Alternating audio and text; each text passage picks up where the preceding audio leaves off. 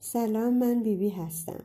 امروز می‌خوام در مورد تاول دهان و راه های پیشگیری از آن صحبت کنم. به بهداشت دهان و دندان همیشه باید توجه کرد و چیزهایی بخوریم که اسیدی بودن دهان کم شود و دهان بیشتر قلیایی شوند که باعث رشد میکروبها نشوند. ماست می‌تواند تنظیم مواد اسیدی و قلیایی بودن دهان را بکند. می توانید ماست را در دهان در آنجایی که تاول هست بمالید و از عفونت جلوگیری می کند.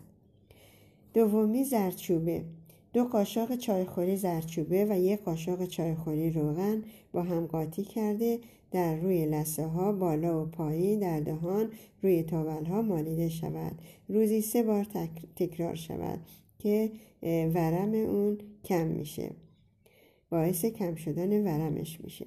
سومی شیر نارگیل بسیار عالیه که دهن و با شستشو میدن و روزی سه بار و ضد میکروبکش و ضد باکتریه برای این کار یه دونه نارگیل رو می‌گیرید دو دسیلیترش چرخش می‌کنید و دو دسیلیترم یا که نصف لیوانم آب جوشیده می‌ذارید نیم ساعت بمونه بعد از نیم ساعت صافش می‌کنید و می‌ذارید توی یخچال.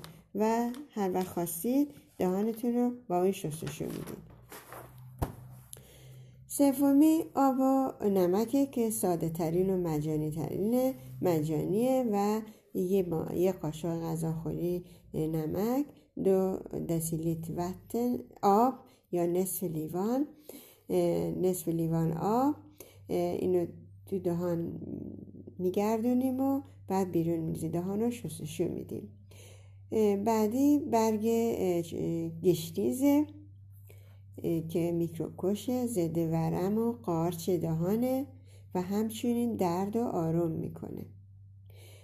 دو, دو قاشق غذاخوری برگ گشنیز و یه لیوان آب با همدیگه با دستگاه چرخش می‌کنیم با دستگاه غذاساز چرخش می‌کنیم و بعد مخلوطش می‌کنیم و صافش می‌کنیم آبش رو با دهنمون رو روزی سه بار شستشو میدیم.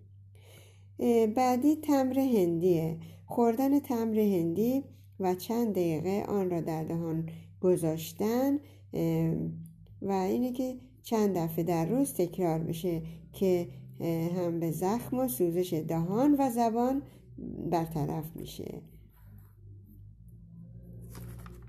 خدا یارا نگهدارتون.